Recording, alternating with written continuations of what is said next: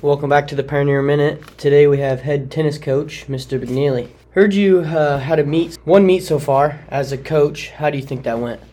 Well, we played in the River City Showdown, which which has two Omaha schools in South Sioux City uh, on Monday, and we did really well, which was very surprising to me in that we have such a new group. We do not have one returning starter from last year. Everybody played JV last year, and we went 15 and three on the day. That's great. That's great. Is there um, anything you're worried about this year? Well, like I said, we're we're all new, so they haven't had the experiences yet of getting beat. So right now, most of these guys are walking around knowing they're pretty good. Hey, we just went 15 and 3. We're a great team and we're going to run into some buzzsaws coming up here in the next week or two. Who are one or two players that maybe surprised you at this meet or have grown since last year? Well, I have to say there are so many surprises this year and not in I knew who was coming back, but I am just so shocked at how much better so many of them are. I look at Rush Chipman, who went from the sixth man on our JV last year, and now he's the number one player on our team. And it's legit. He has just gotten a lot better. His parents sent him to two or three college camps this year. He learned, he listened.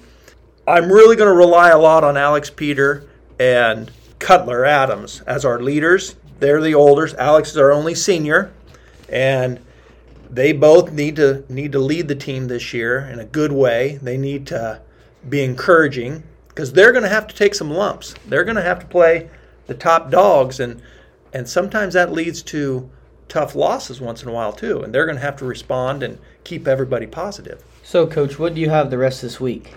So this week we we go to our frenemy Beatrice. We really it's a good relationship we have with them, but we want to beat them.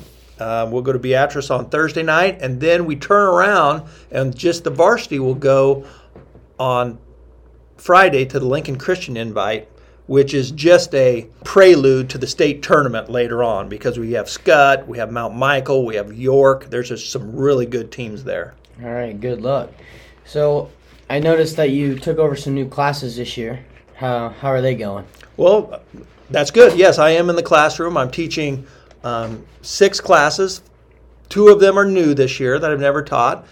They're going well. I what I have to say is my students have been just so receptive and easy to get along with and, and almost helpful. Like just this podcast.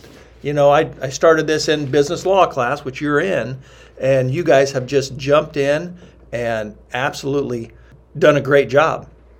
So you came up with this podcast idea, you started it, and you've pushed a lot of us kids to help and think about what we could do. What are your intentions for this? My intention is to put students in a little more of a pressure situation. Once these guys, like yourself, are recorded, they have to speak better. They have to they have to be professionals. And that's what I've seen with these first four or five podcasts we've put out is um, how, how professional these guys are.